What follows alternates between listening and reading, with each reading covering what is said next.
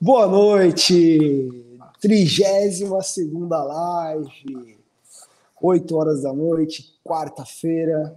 Muito bom. Deixa eu ver quem já está aqui na live. Vamos ver se os pontuais são sempre os mesmos ou se de vez em quando muda aí. Hoje eu estou num cenário diferente aqui, hein? Hoje eu vim aqui pro sair da sala de reunião, vim aqui para a parte onde fica o pessoal de TI, uma parte do pessoal, né? Legal, ó quem tá aí, ó. Fabiano, Fabiano Nogueira, boa noite. Tiago Vitório, boa noite. Rafael, Cris Melo, boa noite. Cris, Gustavo, Adriano Lopes, Igor, legal. Sérgio Costa, Tiago Andrade, muito bom. O pessoal que é pontual é, são sempre os mesmos, mas já está chegando mais gente aí. E deixa eu aproveitar já para dar os recados, né? Então, quem está chegando agora é um momento bom para compartilhar esse link, para envolver mais pessoas aí da sua empresa. E é sempre bom ajuda, né? Porque quando você vai implantar ou, ou tentar inovar alguma coisa na, na empresa, sempre tem a, as barreiras, né? Então, quanto mais pessoas tiver na sua empresa junto com você, alinhado com você com o mesmo propósito, fica mais fácil. É, hoje quem está acomodando a live aqui é o Felipe. Então, Felipe, pode pode colocar aí para a gente o, os links para quem quiser seguir a gente nos outros canais também. Então, além daqui do, desse canal do YouTube, se você não está inscrito, já aproveita, se inscreve. A gente está em Atingimos a marca aí de 4.200 pessoas inscritas, né, gestores, muito legal, um público seleto, então é um número significativo. É, a gente não viu nenhum canal sobre gestão de frotas maior que esse, então graças a vocês aí a gente conseguiu chegar a esse número. E também pode, vocês podem seguir a gente também pelo blog. A gente tem um blog e tem também o canal no Telegram, que são conteúdos exclusivos também. Só seguir a gente no Telegram. Tá bom? Bom, hoje o tema da live é um tema extremamente polêmico. É, eu vou ter que me policiar aqui com o horário, porque tem muito assunto que a gente pode tratar. Esse tema ele não tem muito fim assim, uma coisa vai puxando a outra. Então eu vou ter que me policiar aqui para focar no tema, né? E abrir também tempo é, espaço para vocês interagirem, para vocês perguntarem. É, com certeza vocês vão sair daqui com a mente muito mais aberta do que vocês estão vindo aqui, vão passar a enxergar mais coisas que vocês já enxergam sobre a política de frota. E para isso, a gente convidou um especialista, né, que é o doutor Denilson Assis. Ele é advogado, especialista em trânsito e ele vai participar aqui dessa entrevista. Ele aceitou o nosso convite, fiquei muito feliz, uma honra. Então vamos botar ele aí, vamos ver se ele já está a postos. Opa! Boa noite, Denilson. Boa noite. Obrigado. Obrigado pelo convite. Doutor Denilson Assis, eu não vou te chamar de doutor, porque eu já peguei uma intimidade, mas. Correto, perfeito. O respeito é o mesmo, tá? Com certeza. É, então, Denilson Assis, eu queria, eu já conheço um pouquinho, né, da sua trajetória, mas eu queria dar oportunidade para quem está vendo a gente aqui, conhecer um pouquinho da sua trajetória, como que você chegou até esse nível de conhecimento que você tem hoje. Pode falar um pouquinho para a gente?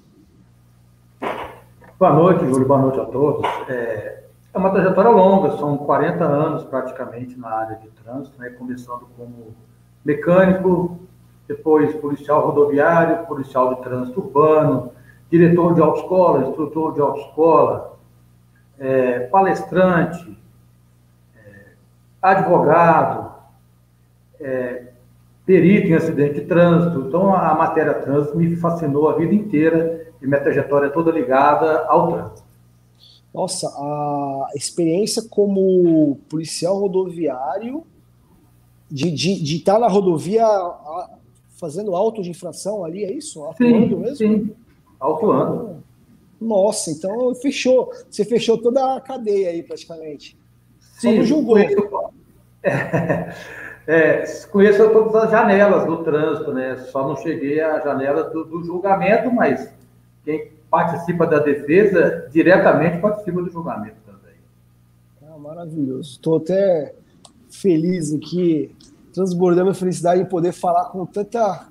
uma pessoa com tanto conhecimento assim. É, eu vou explicar um pouquinho. Ó, é, eu, vou, eu, vou, falar primeiro para o Denilson aqui, porque quem está aqui já conhece o nosso trabalho, né, já segue a gente, mas só para você entender um pouquinho aqui. A gente tem um público de gestores, é, alguns gestores de frota, outros gestores que cuidam de outras coisas da empresa, mas que são responsáveis ali pelos veículos, ou pelos motoristas, ou pelos dois tá, de uma empresa. E a gente sabe que tem muitos desafios nessa área. Tem a busca ali por redução de custo, a busca por é, aumento de produtividade, né? E tem toda uma preocupação jurídica que muitas vezes o gestor nem se dá conta que ela existe, né? E às vezes a, a, o gestor é pego de surpresa, falando, olha, eu não sabia disso. Então, a gente prega muito aqui por uma é, implantação de uma política de frota, para deixar as regras bem definidas.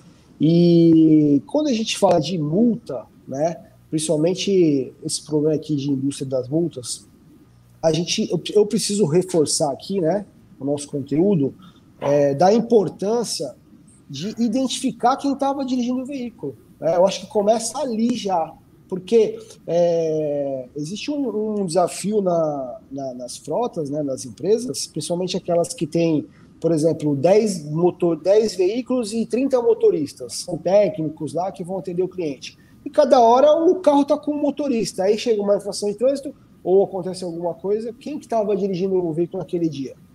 Então, é, como a gente está falando de empresa, o veículo ele é da empresa, né? Ele não vai estar tá no nome do condutor.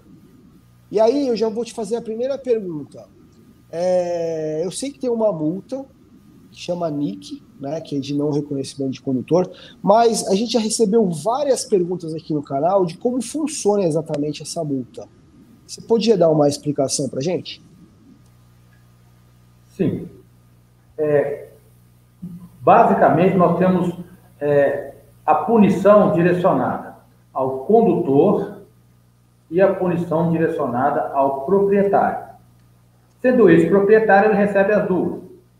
No caso do condutor, a punição é a pontuação. No caso do proprietário, a punição é o pagamento, a parte de pecúnia, não é? Tá. Então, quando a infração ela é relacionada ao ato de dirigir, Tá. Aí sim há a obrigação de identificar o condutor para que o Estado, no caso, pode ser o município, pode ser a Polícia Rodoviária Federal, etc., pontue aquele condutor. Agora, se a infração ela é do veículo, ela é relacionada à propriedade, vamos dar um exemplo aí, é um selo da placa arrebentado, pneu de mau estado de conservação, que nós chamamos de pneu careca, Lâmpada queimada. Isso. Isso não pode ser pontuado o condutor, até porque a responsabilidade sobre essa estrutura do veículo é do proprietário. Então, essas infrações não podem gerar NIC. Jamais. Perfeito. Somente aquelas que se referem ao ato de dirigir. Por que, que gera essa infração? Primeiro, porque o condutor ele possui um prontuário aonde o Estado, copiando um modelo americano dos Estados Unidos, ele quer monitorar quem dirige bem e quem dirige mal. Tá. Se, pelo fato do veículo ser de uma empresa, não houver a identificação do condutor, fica furado. Esse projeto não vai funcionar. Então, eles Sim. precisam obrigar quem é proprietário de empresa e que o veículo esteja em nome de pessoa jurídica a indicar o condutor para que ele possa fazer essa aferição do ato de dirigir. Não o fazendo, vem a infração por não identificação de condutor, que é do mesmo valor da primeira, por isso se fala que ela vem em dobro. Não é que ela vem com o valor ah, okay. é que tem o valor da primeira mais o valor da segunda, somando, ela se dobra, ela vira duas.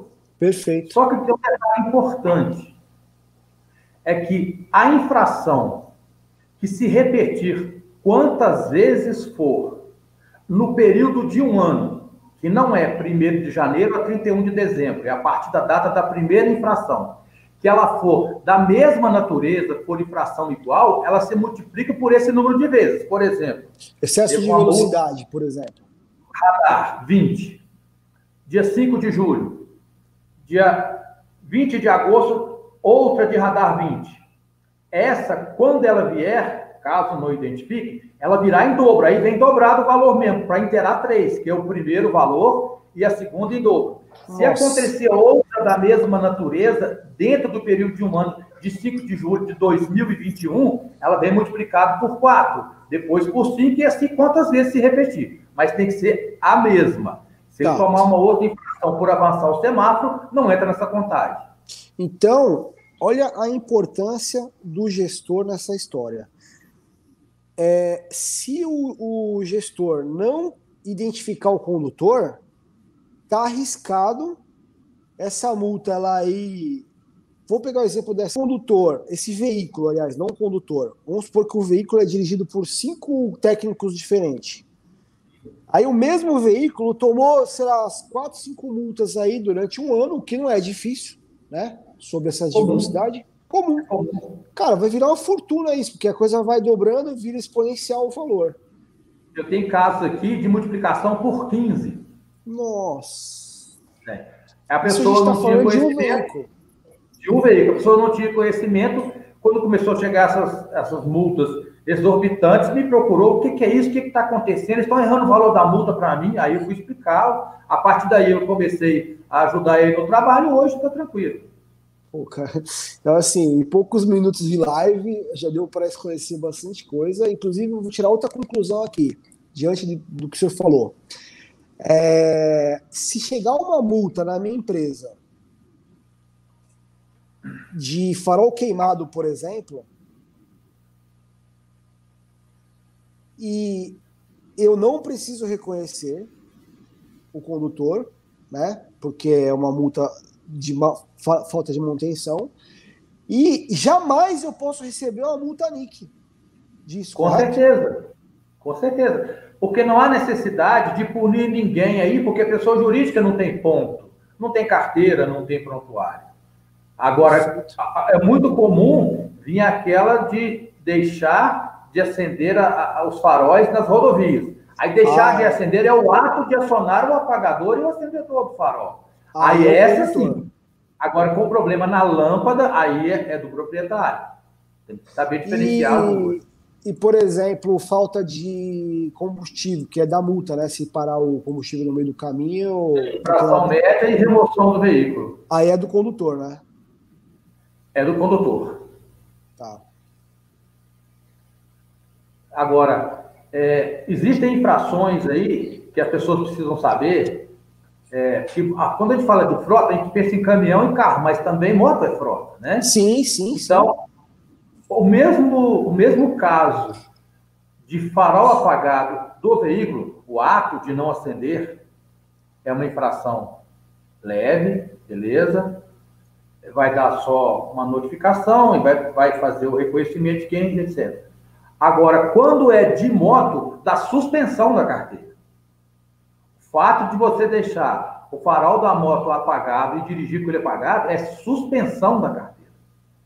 Nossa. São detalhes diferentes. O que para um, um tipo de categoria de veículo aplica uma punição e para outra punição completamente distinta. Quer dizer, a lei deixou a regra mais rigorosa no caso de moto. Sim, é, por a sua capacidade de locomoção mais rápida, ela precisa ser identificada e precisa aquelas pessoas têm dificuldade de visualização, pessoas idosas, mas que ela tem uma chance de se livrar da moto. Então, é, não, é mais, é mais rigoroso. É, eu fiz um levantamento outro dia, foi até coincidência. É, eu vi que a, nas rodovias, tá? A multa de não acender o farol, mesmo durante o dia, é a segunda multa atualmente mais aplicada em rodovias. E aí eu gravei um vídeo semana passada dando uma dica, né, para todos os gestores. É, quando for instalar o rastreador, né, pega o técnico lá, o eletricista, e liga direto o farol no pós-chave. E aí, toda vez que o veículo tiver com o motor funcionando, o farol está aceso. uma coisa que não vai trazer problema nenhum para o veículo, porque está carregando o carro, e se elimina, pelo menos essa multa, a gente consegue eliminar ela. Né? Tem uma preocupação para menos para o condutor, já que ele tem que se preocupar com tantas coisas, não é? Perfeito. Ó, vamos para a próxima pergunta, que é, é, é, bem, é bem duvidosa também. Eu já recebi em alguns vídeos esse tipo de pergunta, que é o seguinte, ó. É, aliás, já aconteceu de duas pessoas me chamarem no privado com um problema parecido. Condutor, vamos imaginar o técnico, né? Ele está atrasado, né? Para cumprir a ordem de serviço lá no cliente lá. E aí saiu todo atrasado, todo atrapalhado, mexendo no celular aqui, causou um acidente e matou uma pessoa na rua. Quando chegou, né? A, a socorro, a polícia, etc. Tal, foi constatado que a carteira dele, a CNH, já estava vencida. Nem habilitado direito, direito não, nem habilitado ele estava, né? Pra... Na sua visão, qual é o assim, a, a, onde que a empresa responde, o que, que acarreta para a empresa, ou não, o problema é só do condutor, ele que vai responder e está tudo certo para a empresa? É, ele vai responder pelos atos dele na parte criminal, não é? Tá. Nesse caso, seria uma agravante, que é diferente de qualificadora. A qualificadora, ela tem um patamar já definido. Por exemplo, é, dirigir embriagado vai aumentar aí de um terço a pena. Já está tá definido isso. Se a pena era seis, passa para oito. Pronto. Tá. No caso da agravante, ele vai entrar, que nós chamamos da cognição judicial. O juiz vai usar todas as agravantes para poder dar o parecer dele, dar a punição dele. Então, ah. ela vai incrementar a mente do juiz para sopesar o fato. Tá. Diferente da qualificadora, que já vai aumentar a pena automaticamente caso ela seja aceita como qualificadora. Perfeito. É, não podemos descartar, que já está mais do que pacificado isso e é normal, existe a responsabilidade solidária da empresa e o funcionário. Então, a vítima vai acionar a empresa e o condutor, normalmente os dois figuram no fórum passivo, por questões de indenização. Então, tudo que acontecer com o veículo, é, o condutor estiver dirigindo o veículo da empresa, a empresa é responsável e muito responsável. Não é? Agora, a parte criminal, os atos que ele praticar, vai se referir somente a ele. Mas Perfeito. a parte de indenização, ressarcimento e responsabilidade é o dois. Então, daí a importância da empresa se preocupar com a gestão da CNH de quem está conduzindo os veículos, não só se preocupar em, em, pagar menos multa, porque não é só isso, né? a gente tem também é, essa questão da CNH. E a CNH, já vou emendar uma outra pergunta aqui, a CNH, a gente não tem que se preocupar também só se ela está vencida, porque é, eu sei que existe CNH suspensa e caçada, além da vencida. E, e, e qual é exatamente a diferença de uma e de outra? Boa, boa pergunta, excelente pergunta. A carteira suspensa é aquela carteira que o condutor fica impedido de dirigir por um determinado período após um processo administrativo ao qual ele tem que ter toda ampla defesa e contraditória. Feito isso, transitou em julgado administrativamente. Aí ele vai ficar um período, vamos supor que agora a punição mínima é seis meses, ele vai ficar seis meses sem dirigir. Então, não vai poder assumir a direção do veículo durante seis meses. Após esses seis meses, ele vai fazer um curso de reciclagem, prestar uma prova teórica, cumprir essa pena dos seis meses, aí ele vai ter a carteira de volta com aqueles pontos contidos no processo zerados. Porque às vezes a pessoa tem mais de 60 pontos e um processo é de 30. Ah, então, quando okay. zera, zera os pontos daquele processo. Os Perfeito. outros 30 poderão ser jogados no processo posterior. Tá. Essa é a suspensão. No mínimo, ele vai ficar uns sete meses sem dirigir. É, seis meses. Seis meses mais a, a reciclagem. O, o curso pode ser feito durante a ah, suspensão. ok. Então, mas é, imagina para uma empresa. Você imagina para uma empresa que tem um, um, profissional que precisa dirigir para trabalhar, ficar seis meses em possibilidade de. Nossa, eu, a, a, daí aumenta mais a importância da gestão da CNH, né, dos gestores fazerem essa gestão do CNH. Né? Bom, vamos lá, a, a caçada. Com relação à cassação, significa extinção da carteira. A pessoa não é mais habilitada. Porém, também existe um processo administrativo com direito à ampla defesa contraditório e tal, mas no fim dado o processo foi indeferido, ele vai perder definitivamente a carteira. Caso ele queira se habilitar novamente, ele vai ter que esperar dois anos a partir da data da, da retirada da carteira dele e voltar como permissionário. Aí tem que demitir o profissional, né? Não tem... Quem, Sim, qual empresa que vai é... esperar? Não, não tem é. jeito. Tem jeito. Agora, tem um outro detalhe também, que nós temos caça, a suspensão da carteira do método judicial. Conforme o acidente de trânsito, o crime de trânsito que a pessoa cometer, conforme o comportamento dela no trânsito, o juiz pode suspender a carteira de dois meses a cinco anos. Isso consta no artigo 293 do Código de Trânsito. Independente da pontuação dele, pode ser a primeira infração. Isso. Aí é pelo fato do crime ocorrido. Aí já pode ser uma suspensão judicial, já vários casos assim já. E ela não é, ela não é cumulativa. Aliás, ela é cumulativa. Ou seja, se você tomou seis meses de suspensão no administrativo e tomou dois anos no judiciário, você vai ficar dois anos e seis meses. Tá. É cumulativo. Então, não é brincadeira, né? Também com o judiciário. É... Caramba. E, e, a gente vê, eu fiz essas perguntas porque eu vejo muito é, cliente aqui no dia a dia que não tem a menor ideia de como está a CNH de cada um dos condutores. Às vezes o cara tem uma foto, ela tem 50 condutores na, na empresa, você pergunta assim, todo mundo está habilitado? Tem certeza? A pessoa não tem a menor ideia, mas não porque ela é um mau gestor, porque ela não tem informação, não sabe a gravidade do problema que a gente falou até agora. Deixa eu, deixa eu te dar um exemplo aqui a gente não cita o nome do cliente por questão de ética profissional, mas o fato eu posso falar.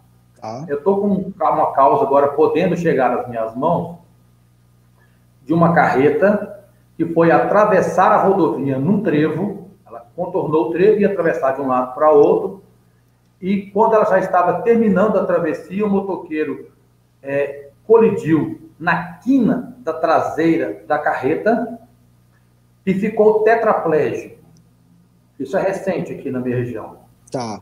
E a ação de indenização já está girando em torno de 3 milhões de reais,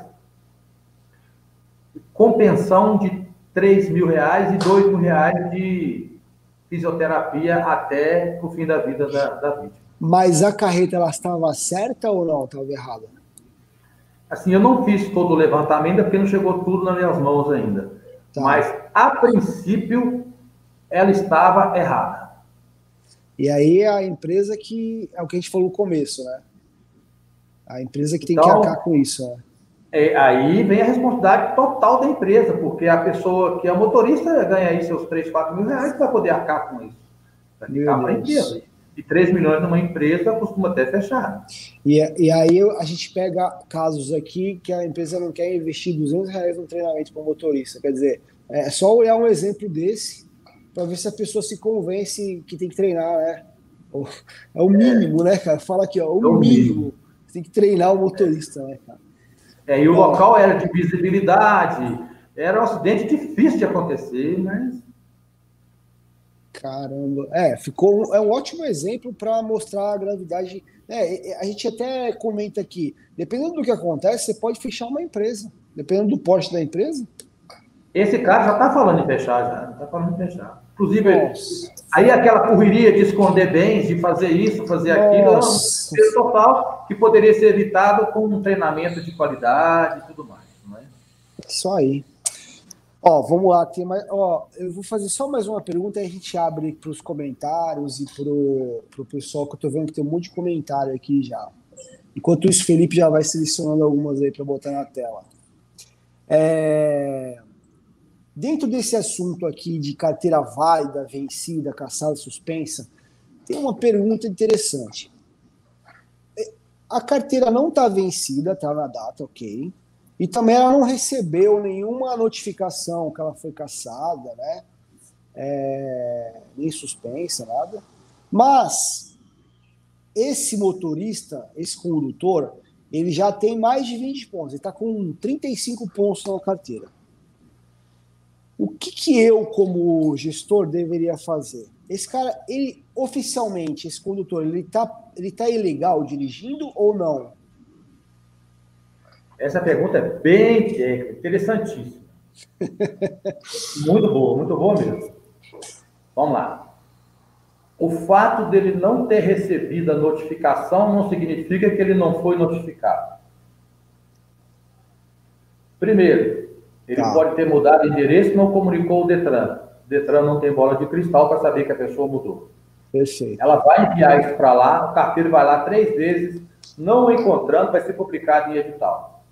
Se Legal. ele mudou, já basta uma vez. Já, já, já foi notificado, já considera-se notificado. Tá. Se ele foi notificado via edital, eles já colocaram lá qual é o período da suspensão dele. Qual que seria o período? É o período da entrega da CNH. Você manda a carta, comunica, ele vem, entrega a CNH para poder cumprir a comissão, porque com a CNH na mão facilita a pessoa não cumprir a, a penalidade, né? Sim, sim. Aí ele não vai, vai cumprir essa penalidade, acabou, fez o curso de reciclagem, fez a prova, passou, devolve para ele. Tá. Então, ele pode estar com a carteira suspensa, como não pode estar com a carteira suspensa. Vai depender de como ocorreu essa, essa notificação dele. Tá.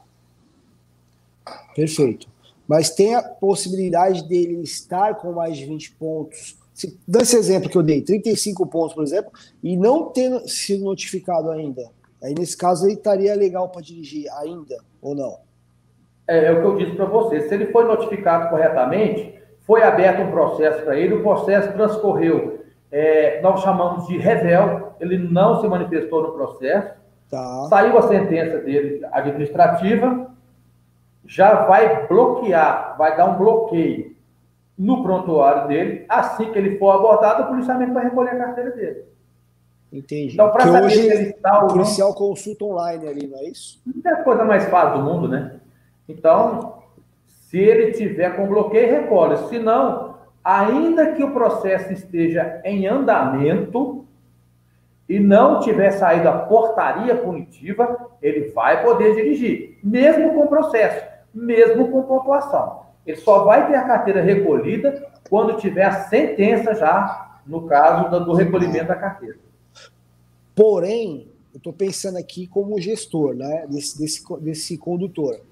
Se eu tenho essa gestão e eu sei que ele já está nos 30 pontos, mesmo não ter sido, é, sido notificado ainda, é meio que eu tenho um, um zagueiro ali que tomou um cartão amarelo já. Então eu tenho que ficar esperto, porque qualquer hora esse cara vai estar indo para um cliente meu e ele não pode não chegar. Exatamente. E existe uma possibilidade da gente solicitar junto ao órgão de trânsito a antecipação do processo. Pedir tá, para o processo. tentar resolver antes. Já para resolver logo, já fazer a coisa, ou então, ver no processo ter alguma coisa errada e pedir o cancelamento depois de aberto. Mas você pode pedir que isso aconteça. É possível, através de requerimento. Quer dizer, mais um motivo ainda para o gestor ficar gerenciando a coisa ali mensalmente, né? Para poder Exatamente. se antecipar, ganhar tempo na, na história. É. Agora, existe uma antecipação da antecipação, que é você fazer os recursos das infrações para evitar que ele seja pontuado. Aí nós vamos antecipação da antecipação. Aí nós vamos começar a entrar no tema mesmo coração da live, vamos dizer assim. Ó, Sim. vamos fazer o seguinte, ó. Vou, Felipe, coloca algumas perguntas aqui. Já está no ar? Já está aqui, já está aqui na tela. Daqui a pouco a gente volta aí para o tema quente. Uh, Sérgio Costa, né, doutor? Qual a pontuação da CNH? Era 20 pontos presidente. Ah, é, tem uma história aí, já vai passar para 40. Como é que é isso? Melhor você responder. É, essa, essa, esse projeto de lei ainda não, não passou no Congresso ainda. Não está valendo nada. Não transformou em lei ainda, é projeto ainda, né? Mas esses 40 pontos não são os 40 pontos os quais as pessoas estão pensando, não. Ah, é? É, não. O que, que são esses pontos aí? Você pode atingir 40 pontos, até 40 pontos, se nenhuma das infrações das quais você cometeu for de natureza gravíssima. Ah. Porque se ela tiver uma de natureza gravíssima, ela passa a valer só 20 pontos. Acima, velocidade acima de 20% é gravíssima? Não, é média. Acima? De, é, acima de 20% é média. De 20% a 50% é grave. Acima tá. de 50% é que é gravíssimo. Se então, tiver 40 por hora e ele passar lá a 80, ferrou.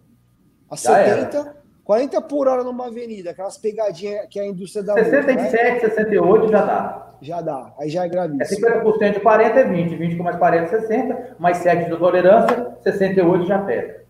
Nossa. Então, assim, só vai ter direito aos 40 pontos aquele que não tiver na relação de infrações nenhuma gravíssima. Mas isso ainda não está em vigor. É, eu, eu, eu, vejo esse assunto aqui dos 40 pontos, quando, caso entre em vigor, né, como também uma armadilha, porque é uma forma dos gestores se acomodarem um pouco, deixar esse assunto rolar, o pessoal vai ter mais ponto ainda, vai aumentar mais o custo de multa ainda na empresa, e aí a coisa fica mais difícil de resolver ainda, porque imagina uma penalidade para quem tem 35 pontos, deve ser maior do que para quem tem 20, né? A penalidade? É, a suspensão, ah, caso. Não, normalmente ela, elas são medidas, de acordo com as resoluções do próprio CONTRAN, pela gravidade das infrações ali encontradas. Ah, ok. Não é Se for infrações médias e leves, aí a punição é mais branda. Se for infrações gravíssimas e tal, etc., aí a punição é maior. Perfeito. É perfeito. Vamos para outra pergunta, então, Felipe. É, tem uma polêmica aqui, o Felipe falou para mim. Adriano Lopes. Não existe a indústria da multa, mas sim o condutor proprietário que não respeita a lei 900. O que, que é a lei 953? É o Código de Trânsito. É o Código de Trânsito. Pois é. é. Qual é a sua opinião sobre isso, doutor? É. A, a indústria da multa, ela existe sim. E eu tenho como dizer que existe, tenho como provar isso. Até pela, pela minha idade com relação ao, ao nosso participante. É, em 1986, mais ou menos, existia o selo pedágio. É um selo que se colocava no veículo, etc. Depois, nós tivemos um problema aí com o kit primeiro socorro, passou a ser obrigado, e logo depois não obrigou mais, a população gastou dinheiro, tomou multa, e aconteceu e tal. Esse aí eu já, depois eu, já peguei, esse aí eu tive que comprar, isso eu lembro. É. Depois vem a polêmica dos extintores de incêndio. É, valia cinco anos, valia três, não sei o quê, que a correria, os postos de gasolina vendiam extintor de incêndio mais do que combustível, aquela coisa toda, e multa para lá, infração para cá. Não é obrigatório mais o combustível. Hoje nem precisa ter. O extintor, não é obrigatório mais é. o extintor. E depois, aí a última agora são os radares, né? Os radares, não, existia radar dessa forma, existiam só os radares é, é, portáteis e tal, e tudo mais. Aí vê esse radar, instala radar, instala radar aqui. Se você verificar na internet aí, não precisa ir longe, não. Cheio de fraudes, cheio de depoimentos, policiais pegando em flagrante, o pessoal fazendo negociação com licitação pública e etc. É a indústria multa. Quando Sim. a gente fala indústria da multa, a gente não se relaciona só o condutor e a direção do veículo, não. Aquilo que acontece nos bastidores também se relaciona com a indústria da multa. Tanto é a indústria da multa que raramente você tem uma, uma, um radar móvel numa rodovia que é 120. O cara vai pegar aquele radar, vai, vai, vai preferir colocar no local que é 80, que a chance de gerar receita é muito maior do que ele botar um radar Sim. móvel em uma rodovia de 120. Na internet, você colocar aí, ó, máquina de, de imprimir multas de São Paulo, por exemplo, não é só São Paulo, mas é um exemplo que eu vi de São Paulo, ela imprimindo ali, era uma velocidade absurda. É, dá mais de, de, de 100 impressões por minuto. Só multa chegando, imprimindo, imprimindo, imprimindo.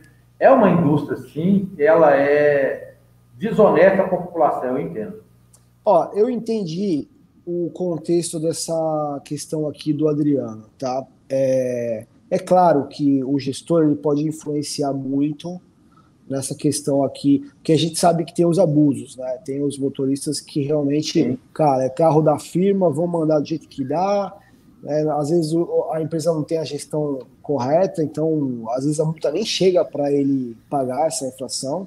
Então, tem, tem, eu entendi, Adriano, o sentido que você colocou aqui, tem muita influência mesmo, né? Porém, é, cara, existe o, a indústria da multa. A gente vai falar mais um pouquinho aqui nessa live, ainda eu acho que você vai mudar de ideia até o final. Tem mais alguma pergunta ou eu posso seguir aqui? Cris Mello, motorista profissional pode continuar a trabalhar com a CNH vencida e renovar naquele prazo de 30 dias? É, tem um prazo, né? Depois que vence, né? Tem um prazo de 30 dias, não é isso? Eu já sei qual é a ideia dela. É, boa pergunta, viu? Parabéns, viu, Cris? É, existe já a resolução 782 do contrato e, em função do coronavírus, suspendeu todos os prazos de renovação de carteira de habilitação. Até que outra resolução a revogue, estão suspensos todos os prazos. Portanto, você não, não só pode dirigir com os 30 dias, como continuar dirigindo. Tá. Porque a resolução suspendeu por prazo indeterminado. Perfeito. Porque ele não pode ir lá renovar. É, não, é para evitar o contato, etc. Algumas Sim. clínicas nem estão funcionando. Sim. Então, para evitar isso, está suspenso todos esses prazos, por tempo indeterminado. Então, só pegar 782 lá e ler lá, é tranquilo. Mas tirando essa situação agora que a gente está passando, depois da data, a data que está na carteira lá de vencimento, depois dela ainda tem 30 dias para ele poder conduzir o veículo de forma legal, não é Sim, isso? de forma legal, correto. Só vencidos os 30 dias ele passa a estar tá cometendo infração de trânsito. Aí complica, entendi. Perfeito. Bom, eu vou, eu vou seguir aqui com mais algumas perguntas e a gente faz outra pausa aí. É, como a gente já falou de radar, né? É, você comentou aí dos, dos radares e tal. Essa história do radar móvel, que todo mundo fala, é a maior preocupação e tal, ele realmente, porque tem uma polêmica que o radar móvel é, não é legal, porque não tem placa avisando que tem radar. Como que é exatamente isso hoje? Vamos esclarecer isso aí. Primeiro, nós temos radar fixo, radar portátil e tá. radar móvel. Então, tá. nós estamos utilizando a nomenclatura incorreta. Radar fixo, não precisa dizer, aquele que está no local fixo, está lá um poste, etc. e tudo mais. Que normalmente tem uma placa lá. Isso, isso. Tá. Radar móvel é o radar que é usado dentro da viatura com ela em movimento. Por ah, isso que chama-se radar móvel. Ele se movimenta. Okay. Tá. E não é utilizado esse tipo de radar. Eu mesmo nunca utilizei como policial rodoviário. É aqueles revolvinhos que eles ficam apontando para o carro, com velocidade e tal. E, e tem um radar portátil, que é esse o motivo da nossa conversa aqui. O portátil é aquele que ele desce da viatura, coloca um tripé no chão e vai fazer a fiscalização dele. Então vamos, vamos começar a falar corretamente, né? O radar Perfeito. portátil. Perfeito. O, eu, eu me referi, então, ao portátil. Ao portátil, exatamente. Ah. Já que você tem um público seleto, vamos dar um conhecimento mais elevado para eles, né? Acabei de aprender então, mais uma aqui. É, aí, nesse caso, a resolução dos radares aqui, que é a 396 de 2011, ela diz o seguinte: para a utilização do radar portátil, tá. se na rodovia até 500 metros do local da fiscalização existir placa regulamentadora de velocidade, está dispensado o uso do radar, da, da placa de avisando que tem radar. se na rodovia tiver as placas com as velocidades, é. eu não preciso ficar avisando, ó, tem radar aqui. Não, se tem a placa, aí não precisa avisar que o radar está lá. Faz Agora, sentido. se não tem a se não tem a placa de velocidade, aí sim precisa avisar que tem o radar e qual que é a velocidade da via, porque se você não sabe a velocidade da via, claro. não pode ser multado, notificado. Perfeito. Nesse caso. Então, assim, é, os radares, eles são usados de forma correta. Às vezes, alguns policiais ou alguns agentes de trânsito, que nem sempre são policiais, né? Eles colocam em locais que dificultam a visualização para quem dirige. E isso sim é condenado, isso sim é passivo de, de cancelamento. Um radar, entre aspas, anoitado, não pode. Ele tem que estar visível, tem que estar à vista. Por quê? Nós não temos somente a função, porque senão seria daria muito na cara até, né? Nós não temos a função só de multar. Nós, quando eu digo, eu me, eu me personalizo agora no Estado. Tá. Não temos a função de multar só, e também de coibir o erro. Sim. Então, a presença dele lá coíbe. Isso já é um bom ganho, não é? Claro. Então, se você colocar ele amoitado, aí você está querendo é só arrecadar mesmo, você está entregando ouro. Daí você, não quer resolver. Aí você não quer resolver. Eu quero dinheiro, eu não quero o documento do trânsito, né? Então ele não pode que... ficar amoitado. E é, o, e é o que a gente vê muito, né? Você vê atrás da, daquelas grades, assim, ele coloca bem ali atrás, ah, você não vê. Exatamente. Aí cabe ao condutor, né, bater uma foto, etc., para quando for fazer o recurso, ele ter condições de provar. Porque, até é bom, vou entrar num outro detalhe aqui, que eu acho de muita importância. Vamos lá. Às vezes os clientes me procuram aqui e dizem, olha, doutor, aconteceu assim, assim, o policial vai ter que provar. O policial não tem que provar nada. Ele tem fé pública. Ainda que ele esteja errado, o Estado dá a ele fé pública. O ônus da prova, nesse caso, compete a quem supostamente cometeu a infração. Diferente de uma relação comum entre é, duas pessoas que se desentendem, uma ofende a outra e depois vai lá entrar lá com uma ação falando de, de calúnia, difamação, injúria. Quem fez isso vai ter que provar que a outra caluniou. Diferente do trânsito, que aí o ônus da prova aqui é invertido. É a pessoa que cometeu a infração, ou supostamente a cometeu, que tem que se justificar e tem que explicar. Perfeito, perfeito. É, então, uma dica interessante é, caso aconteça isso, se a pessoa conseguir voltar lá para tirar uma foto, né, do, do, do radar camuflado lá, já ajuda é. no recurso, né? É, que seja uma forma não agressiva, né? Chegando na frente do policial, batendo foto, você vai arrumar dor de cabeça. Sem Mas dúvida. discretamente, no local mais distante, bate a foto. Não tenta é. um confronto, não, porque vai ser, vai ser legal para ele. Eu acho, com certeza. Bom, a experiência de um ex-policial rodoviário. Sim, com certeza. Perfeito. É, existe multas que são mais fáceis de ter o recurso é, é deferido que fala, né? Quando Sim. dá certo. Provido, deferido. E, e existem multas que são mais fáceis, o recurso deferido, e algumas multas que são mais difíceis, o recurso ser deferido, ou não, depende de muita coisa. Tá. Vamos, vamos fazer também aqui uma outra diferenciação entre multa, autuação. E quando a gente fala de multa, tá. ah, o guarda me multou, pronto, já está errado. Já tá Tecnicamente errado. falou uma besteira muito grande. Por quê? O guarda não tem o poder de multar ninguém, nem agente de trânsito, nem nada. Ele tem o poder de autuar.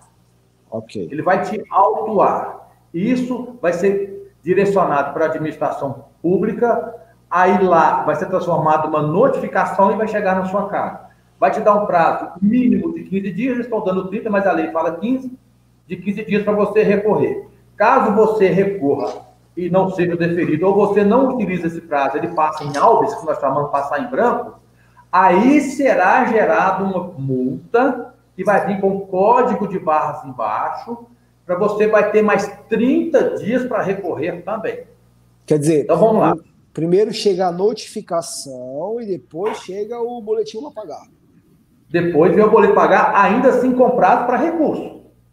Ah, o boleto também ser... tem o prazo. Tem prazo para recurso, 30 dias. Interessante. Então tem a atuação que é 15 e o boleto que é 30. Só que alguns órgãos é, são chamados benevolentes, né? Dão um prazinho a mais para a galera, mas, né? Então, tá. é 15 e 30. Tá. Bom, então você perguntou agora, qual foi a pergunta que você me fez? E tem multa que é mais fácil recorrer tem, ou tem multa que é mais difícil? Bom, se já é multa, já se tornou um pouco mais difícil, porque perdeu o prazo da autuação. Tá bom. Então vamos Por falar isso é bom conhecer as duas. É, vamos falar da o prazo da autuação. Isso. É, vamos falar da então, da autuação, nós temos é, duas chances aí de, de defesa. Nós temos a notificação de autuação que vem com 15 dias de prazo, a gente defende, que são as defesas mais simples, são casos de erro de digitação, etc. São coisas de menor importância.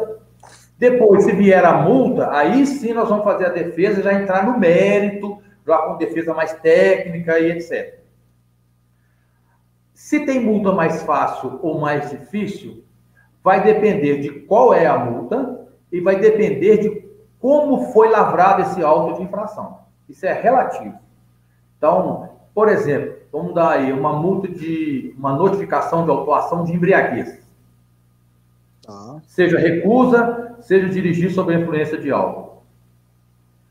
Ela, não sendo a Polícia Rodoviária Federal, mas os outros órgãos estaduais, ela vem seguida de um boletim de ocorrência. Nesse boletim de ocorrência, ele tem que ter preenchimentos mínimos. E também no auto de infração original. O que é auto de infração original? Aquele que o policial preenche à mão. Ok. Original. Depois, quando chega a notificação na sua casa, aquele que ele preencheu à mão foi julgado no sistema informatizado para gerar aquela, aquele documento que chega lá, aquela cartinha. Tá. Então, tanto o auto de infração quanto o boletim de ocorrência, nesse caso que gera boletim de ocorrência, tem N situações que têm que ser preenchidas.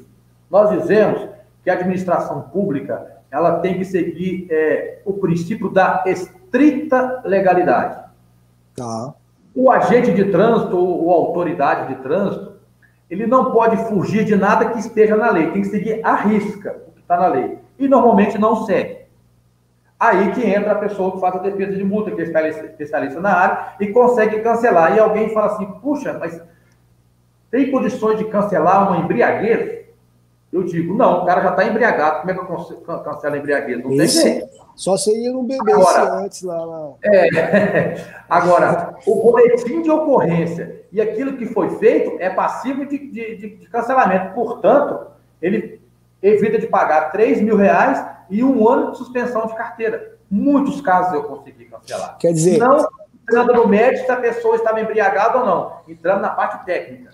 Quer dizer, a chance de você ter um recurso deferido para qualquer tipo de multa, ela é, existe e ela é real e ela é grande por conta da própria burocracia e o próprio nível de detalhamento que a lei exige né, que foi colocado. Às vezes, quem foi lá fazer operacionalmente aquele documento esqueceu de um detalhe, ou, ou trocou ou forma de escrever, e aí já dá para a gente conseguir um sucesso aí no recurso. Sim, como não foi publicado em edital, quando não localiza a pessoa, então existem muitos erros de gerência e até mesmo de incompetência do Estado, que a gente aproveita e consegue então, ajudar o cliente. Aí tem um, um, um assunto que eu já ouvi falar, é, queria até pegar uma confirmação.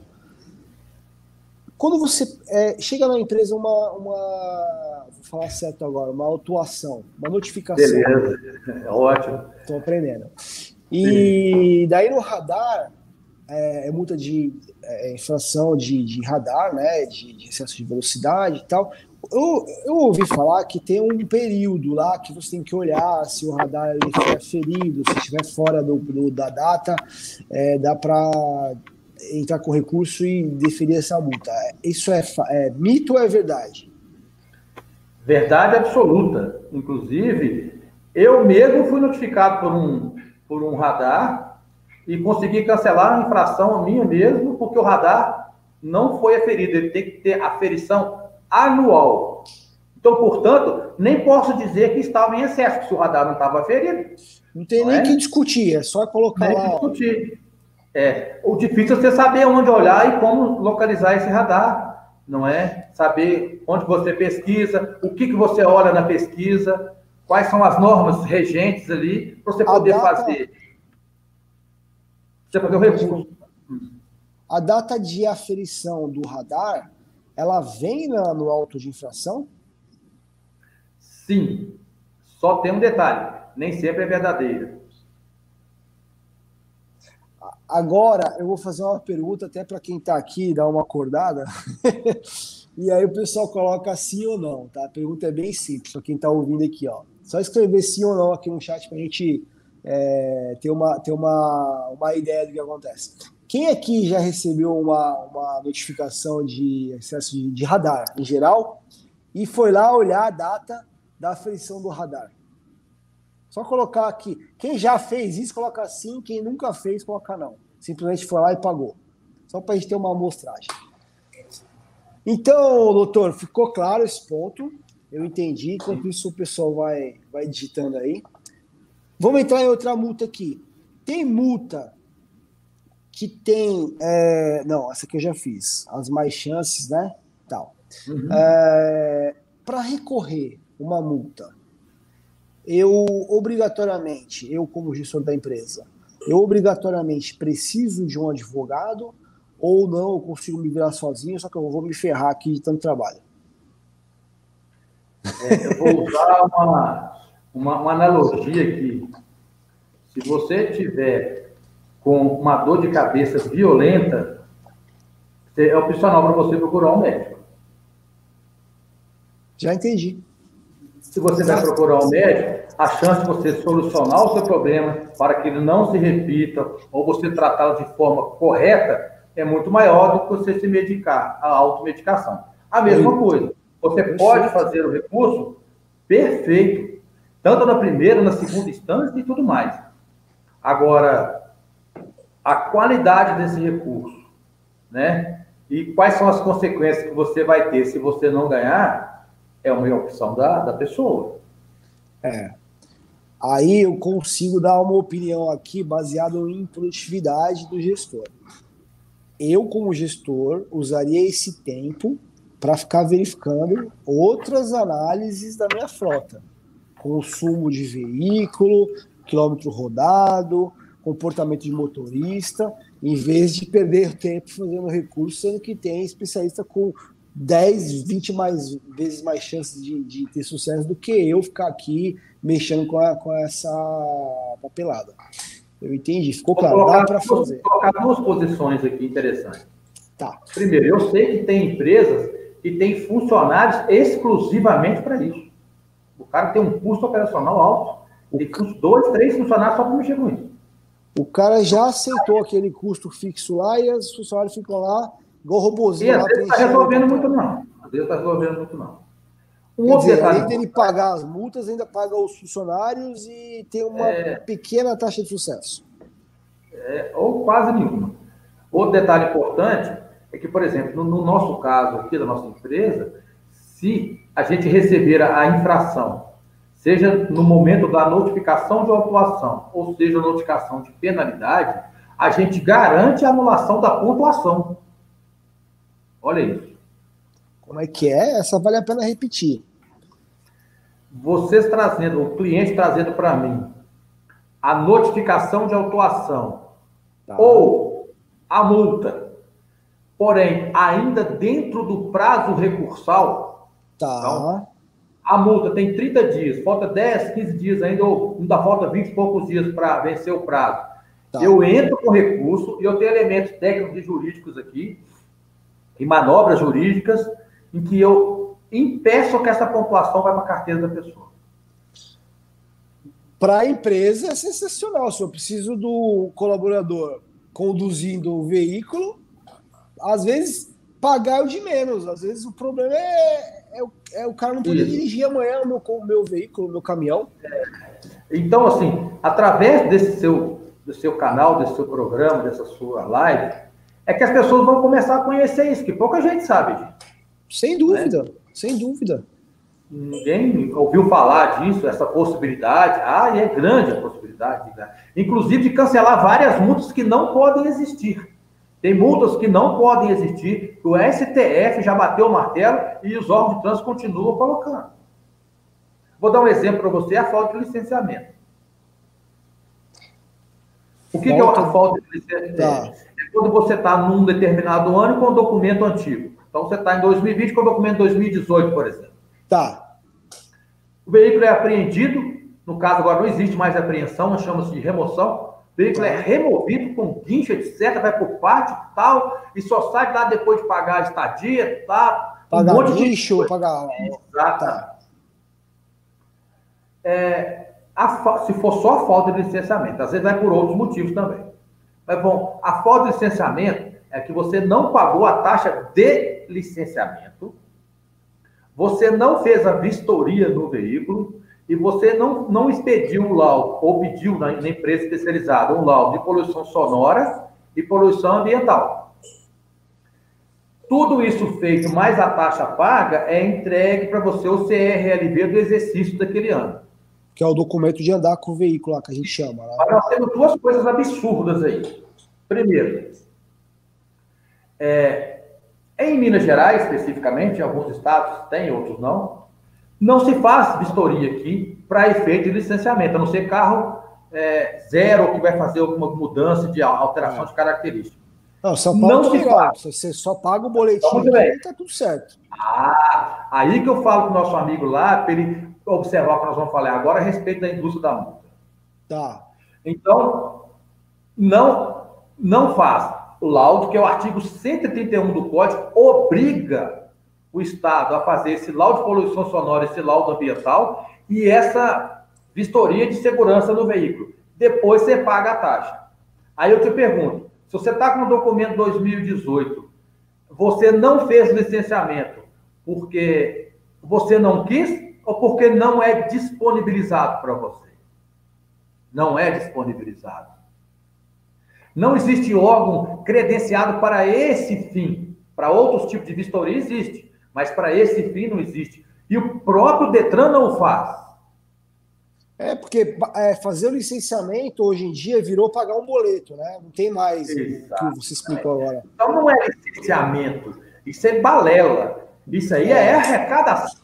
É, escancarada. Multa, né? escancarada, escancarada. Aí o que, que acontece? o Estado vai, recolhe o seu bem e fala: olha, eu só te devolvo depois que você pagar. E isso não pode, chama-se confisco. O confisco é proibido pela Constituição Federal. E o Estado tem um meio jurídico correto para poder receber de você, que chama-se ação de execução fiscal. Ele vai entrar com uma ação de execução fiscal para poder receber de você, depois apenhorar bens, etc, tudo mais. Conta de banco, o que precisar. Mas ele só pode fazer isso de forma legal, que é a execução fiscal. Não é recolhendo o seu bem na marra, não. E isso o STF já falou que não pode. Aí, eles continuam fazendo. E por que, que as pessoas não procuram entrar na justiça contra isso e tomar uma providência? Porque o molho fica mais caro que o peixe. Você vai contratar um advogado, você vai ter que entrar com mandado de segurança, mandado de segurança não pode ser pessoa é. comum, você tem que ter um patrono, vai entrar com mandado de segurança, vai gastar com advogado entre 2 a 3 mil reais.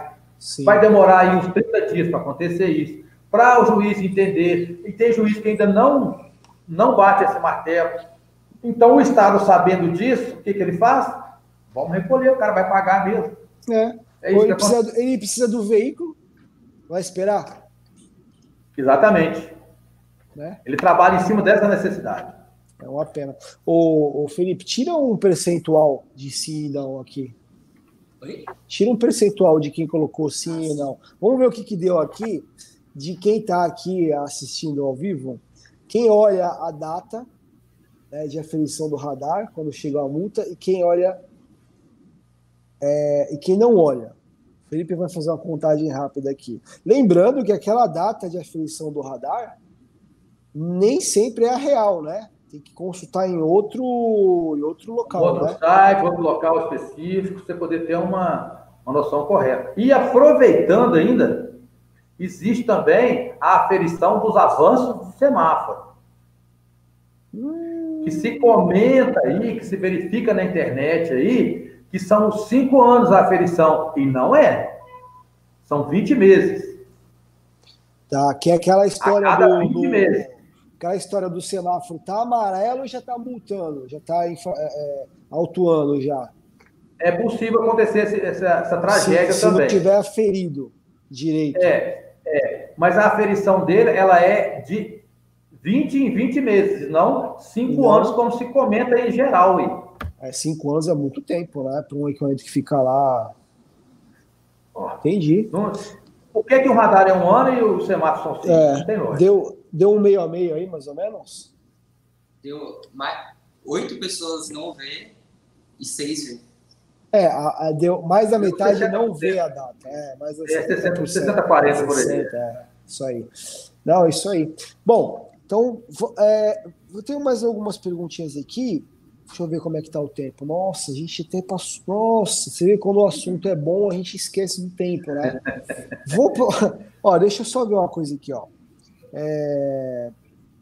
Ó, antes da gente liberar para as perguntas aí finais, eu queria dar oportunidade para todo mundo que está assistindo a gente poder é, se beneficiar do, do seu serviço, do serviço da sua empresa. Então, eu queria só né, pedir para que você explicasse um pouquinho como que é o trabalho que vocês fazem hoje aí e, e caso alguém queira entrar em contato, como que ele faz. Perfeito. É o seguinte, nós fazemos aí o monitoramento das infrações que o veículo possa ter, o monitoramento da carteira de habilitação, mantendo aí a carteira, é, na medida do possível, aí, sem pontuação. Esse serviço ele é gratuito, gratuito. serviço de monitoramento gratuito. O serviço de monitoramento dos veículos, de monitoramento da carteira, ele é gratuito. Caso haja alguma infração e a gente for fazer o recurso da multa, aí sim que é cobrado um valor. Nossa, mas só o fato de ter esse gerenciamento.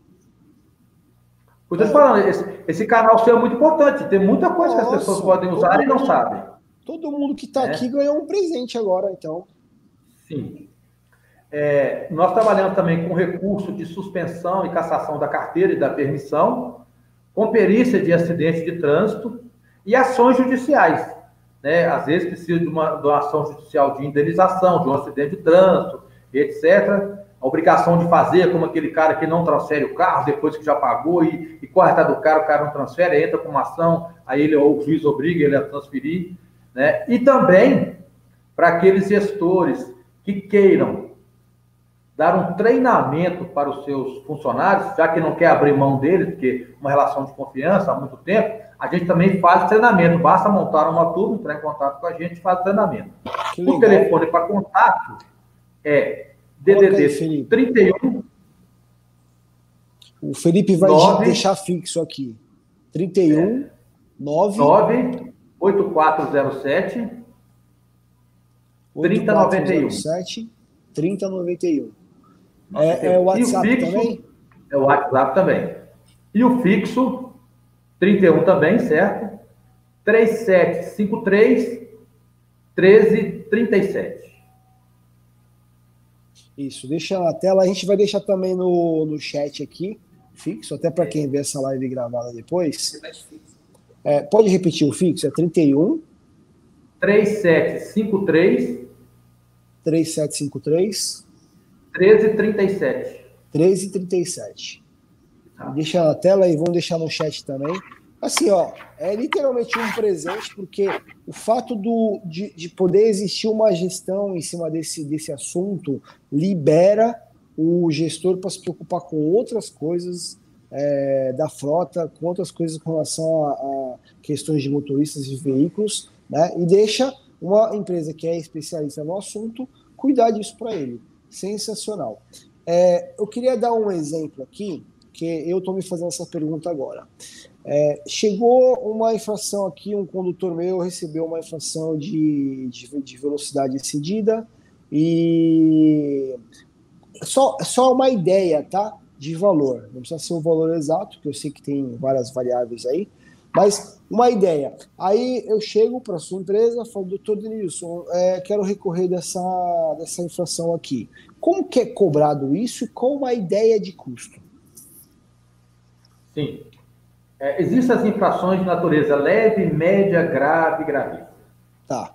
A princípio, a princípio, as tá. gravíssimas 150 reais, as médias, as graves 120, a média 100 e a leve 90.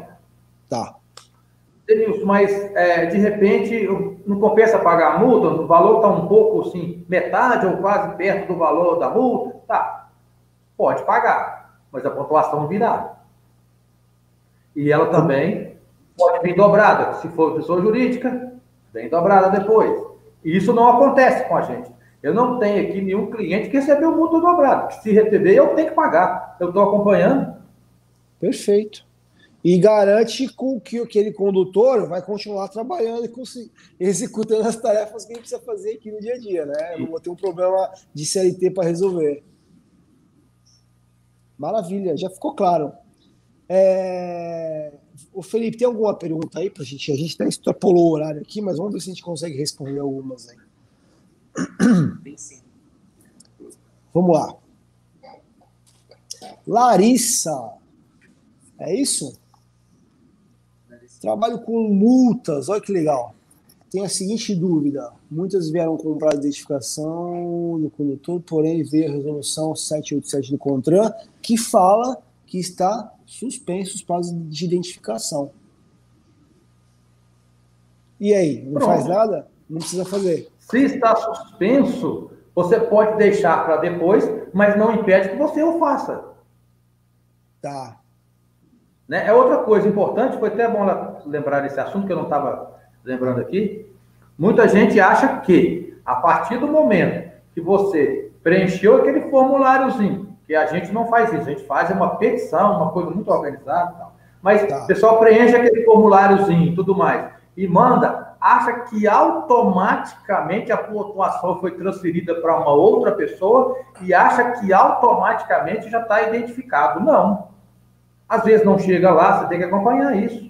Hum. Às vezes ele não aceita, olha no radar lá, está uma mulher dirigindo, você passou a pontuação para outra vez. Era homem, agora é mulher, como é que é o negócio? Né? Então não vai funcionar. O fato de você preencher o formulário não significa que já está transferida a pontuação. Eu tenho vários casos aqui que o cara me trouxe a cópia dos formulários que ele preencheu e os pontos foram todos para a carteira dele. Vixe. Então, o órgão ele, ele, pode, ele tem a discricionariedade de aceitar ou não o novo condutor indicado. Daí tem que consultar isso no sistema, no local adequado. Isso aí. Tem mais alguma aí? Mais duas só, senão a gente vai ficar até. Por mim, tudo nós passamos aqui mais a noite inteira. Para mim, tá ótimo. É.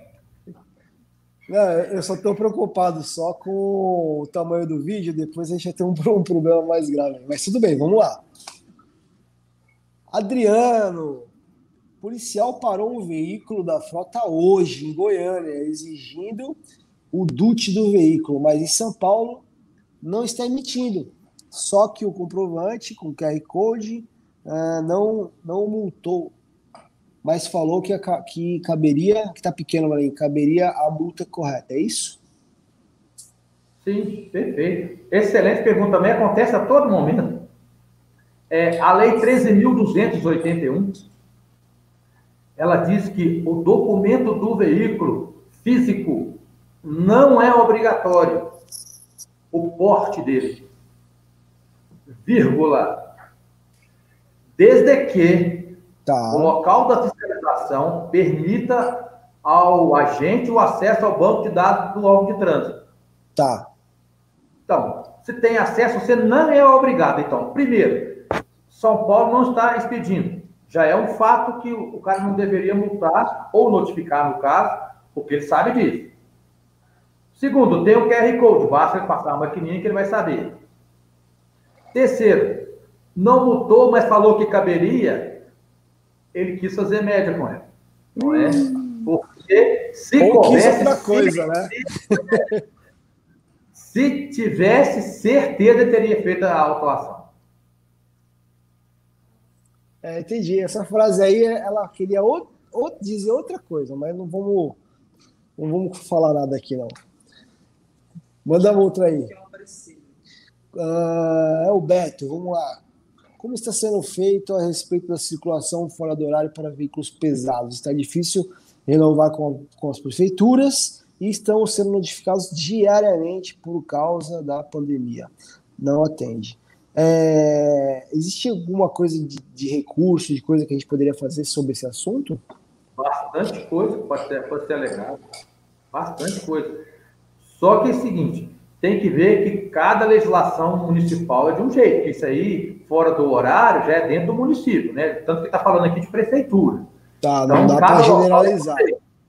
É, cada local vai vamos trabalhar de um jeito. E principalmente também, vamos colocar aí especificamente o estado de São Paulo, com esse lance de rodízio, com esse lance de horário, as pessoas que vêm, vêm de outro estado têm dificuldade de rodar aí. Não é? Por exemplo, estou com o meu carro, o carro é final 8 lá, hoje não pode rodar o 8, eu estou sabendo, eu moro em Minas Gerais, lá no interior, como é que eu vou saber que aqui não pode rodar final 8? E mesmo assim eles fazem notificação, mas muitas vezes a gente consegue cancelar, exatamente provando né, que a gente não tinha obrigação de saber uma coisa que ela é mais para quem mora no local. Apesar de que o desconhecimento da lei é inexcusável, mas não é absoluta essa frase. Mas como é que eu vou conhecer a lei de todas as cidades do país? Né? É, e também é, só, você não tem que ficar ligando para São Paulo. Ah, eu vou ligar aqui, eu queria saber se eu posso com o meu carro hoje. Eu moro aqui no Rio Grande do Norte, não tem como? Nem praticar. É. é. então o Beto precisa entrar em contato com o WhatsApp aí do Denilson, viu? Urgente. Para resolver esses problemas de notificação aí, vai sair mais barato. Vamos lá. Larissa de novo. Qual o melhor método para identificar, preencher e enviar pelo correio ou pela internet nos sites? O método é o mesmo que ela está usando, que ela trabalha com isso. Isso. O segredo é acompanhar. Tá. Não adianta só mandar. Mandar vai. Mas se você não acompanhou o resultado, passou do prazo para você poder é, contestar isso aí. A lei não só toca quem dorme. Precisa fazer uma gestão mais extensa, né? A gestão ela não acaba ali quando você termina de preencher e manda. Não, não, não, não. Perfeito. Vamos lá, Sérgio, como você vai como você vai recorrer uma multa se o radar estiver amoitado? Sim, eu, eu, sei, eu sei o que ele quis dizer. Que se o radar estava amoitado, ele não viu. Não viu, mas aí chegou a. a aí chegou.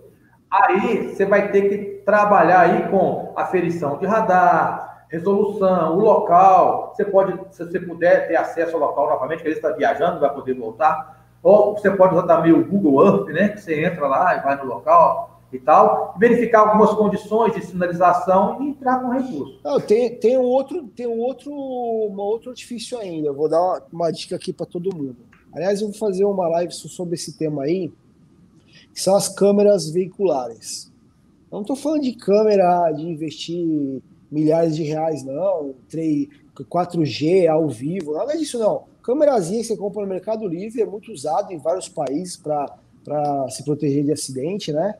Cara, você põe uma câmerazinha lá, é 200 reais, 300 no Mercado Livre, você puxa pela data e hora ali o local do, do radar e você vai ver se, se dava para ver o radar ou não. Tira um print da, da tela, tá resolvido o assunto.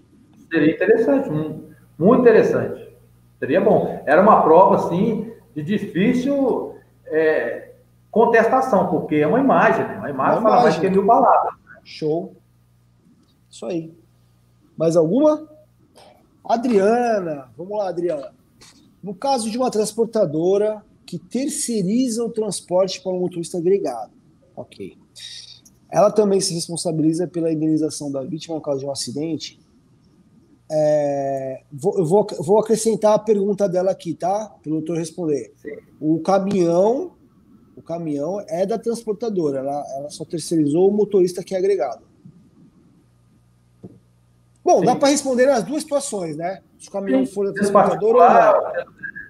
É, a responsabilidade pelo serviço prestado é solidária. Os dois respondem.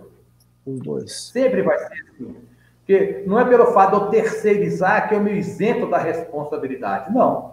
Eu terceirizei, mas o serviço é meu. Né? Sim.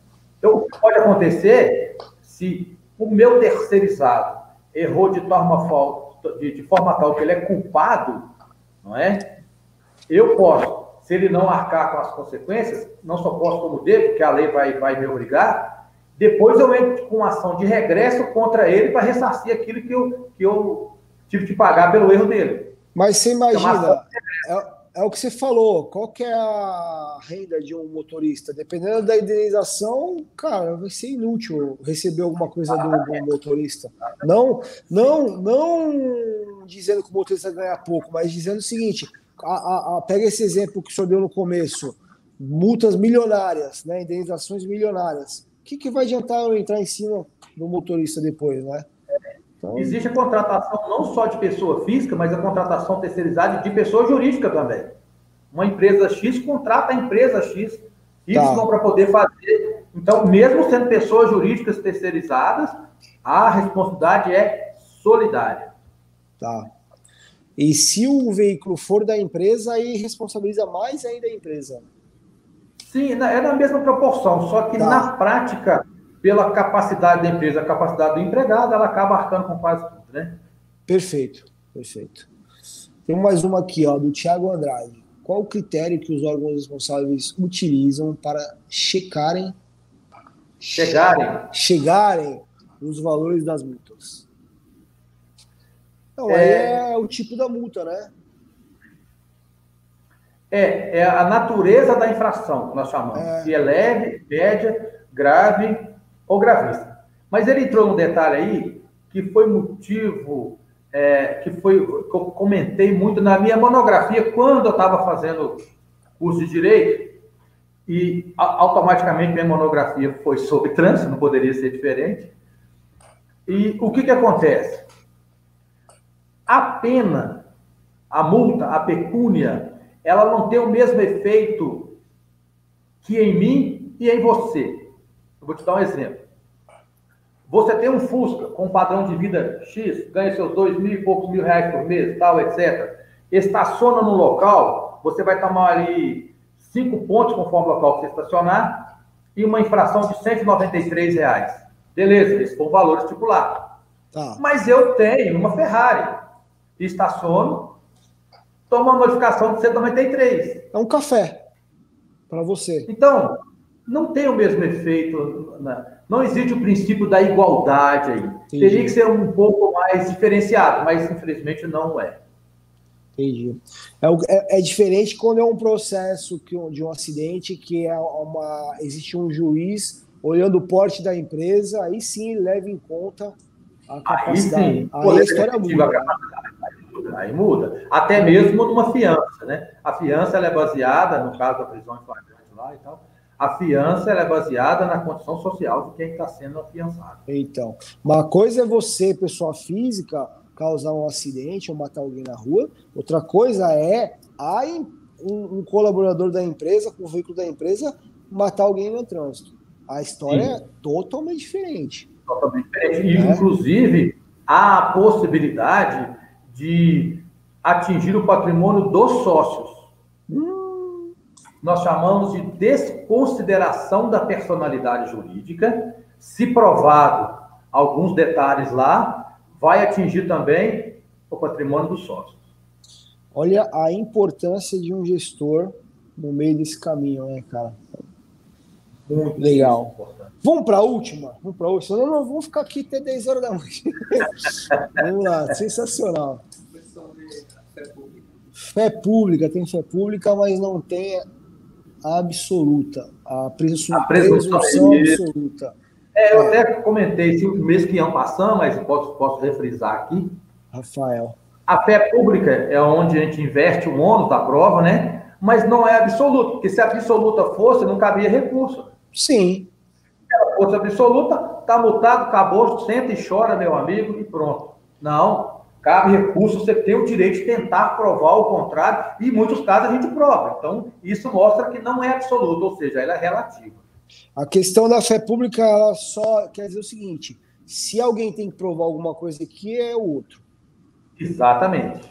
A, a princípio, ele está certo. A princípio, ele está sem ninguém fala nada, é aquilo. Isso, quem cala consente. Felipe está me chamando aqui, tem mais uma que é. Não, é só sobre isso Mas, ah, é uma continuação, mas posso pedir, pedir intervenção do ônus da prova, visto que certas informações somente falam. Quem está perguntando isso aí, ou é, ou é, advogado ou é bacharel em direito? Porque essa, essa... essas palavras aí são do, do ramo jurídico, né? Sem dúvida, eu é, não escreveria é, dessa forma. É, é o seguinte: inversão do ônus da prova, a gente consegue muito é, na, na, na seara trabalhista e no direito consumidor. Aqui não é possível, ou pelo menos ainda não foi possível, a inversão do ônus da prova. E sim a suspensão do processo até que o órgão se manifeste, porque só ele detém a informação. Então, você pode tá. pedir que o processo fique suspenso até que o órgão se manifeste a respeito daquela informação que você está pedindo. E existe também um outro remédio aí constitucional, que é o habeas datas. Você pode entrar com um processo também, que se quiser fazer entrar com habeas datas, né, no caso, obrigando o órgão a mostrar o documento, a expedir esse documento. Mas, normalmente, quando você tem um processo, o juiz determina no processo que se faça a apresentação do documento. Não há necessidade de versão do ônus da prova, e sim da obrigação de mostrar a prova. Perfeito. Pô, é advogado, né? Ah, ele colocou aí. Legal, Rafael. Obrigado pela, pela participação aí. Doutor Denilson, eu vou, eu vou antecipar um assunto aqui que a gente falou no início, né, para até o pessoal que nos acompanha aqui. Ah, provavelmente a gente vai fazer uma parceria né, entre a Contábil Rastreadores e a sua empresa, até porque a gente tem hoje já no sistema quem recebeu a, a infração, né, o nosso sistema identifica quem, quem é o condutor que estava dirigindo, é, temos a data, o horário, se realmente ele estava acima da velocidade, eu consigo pegar pela telemetria do veículo. Então, tem bastante coisa que a gente consegue já é, identificar. E por que não a gente fazer uma parceria, né? E o cliente é, da contabilizador já ter uma, vamos dizer, um atalho para resolver esse assunto junto com a empresa do senhor e também ter algum benefício também em termos financeiros, né? Para resolver isso. Então, já estou dando um spoiler aqui, para a gente tratar isso em outra, em outra live até. E, e também, só para deixar você falar aí no final, quero agradecer demais, demais a sua presença, o seu tempo aqui e, e a vontade né, com que foi feito as explicações aqui. Não foi uma coisa de qualquer jeito, foi muito minuciosa. Muito obrigado, tá? Em nome de todas as pessoas aqui do canal que estão aqui ao vivo até esse horário e que vão assistir também gravado, tá? Muito obrigado aí pela, pelo aceito. É, eu também, assim, agradeço demais a oportunidade de poder repassar alguns conhecimentos para você e para seus espectadores telespectadores aí. É, eu sempre gostei da área de trânsito e, para mim, é, é, é um privilégio poder estar falando assim. Eu gosto de fazer isso, é uma coisa que me, me motiva desde os 18 anos, 16 anos. Então, toda vez que você me convidar, eu vou aceitar de braços abertos e fico honrado de, de saber que você confia na, na, minha capacidade aqui. E esse, esse canal seu deveria ser mais divulgado, porque as pessoas são carentes dessas informações que está passando mas muito carente. Isso aí tem uma importância social muito relevante. Sem muito dúvida. obrigado. Então, ó, já fica um recado para todo mundo que estiver aqui e que vai assistir também gravado, compartilhar esse vídeo com várias outras pessoas.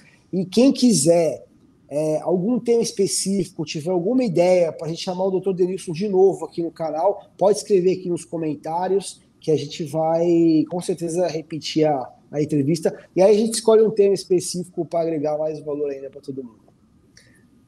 Um abraço a todos. Muito obrigado, doutor. Obrigado. Até a próxima. Até mais. Tchau, tchau.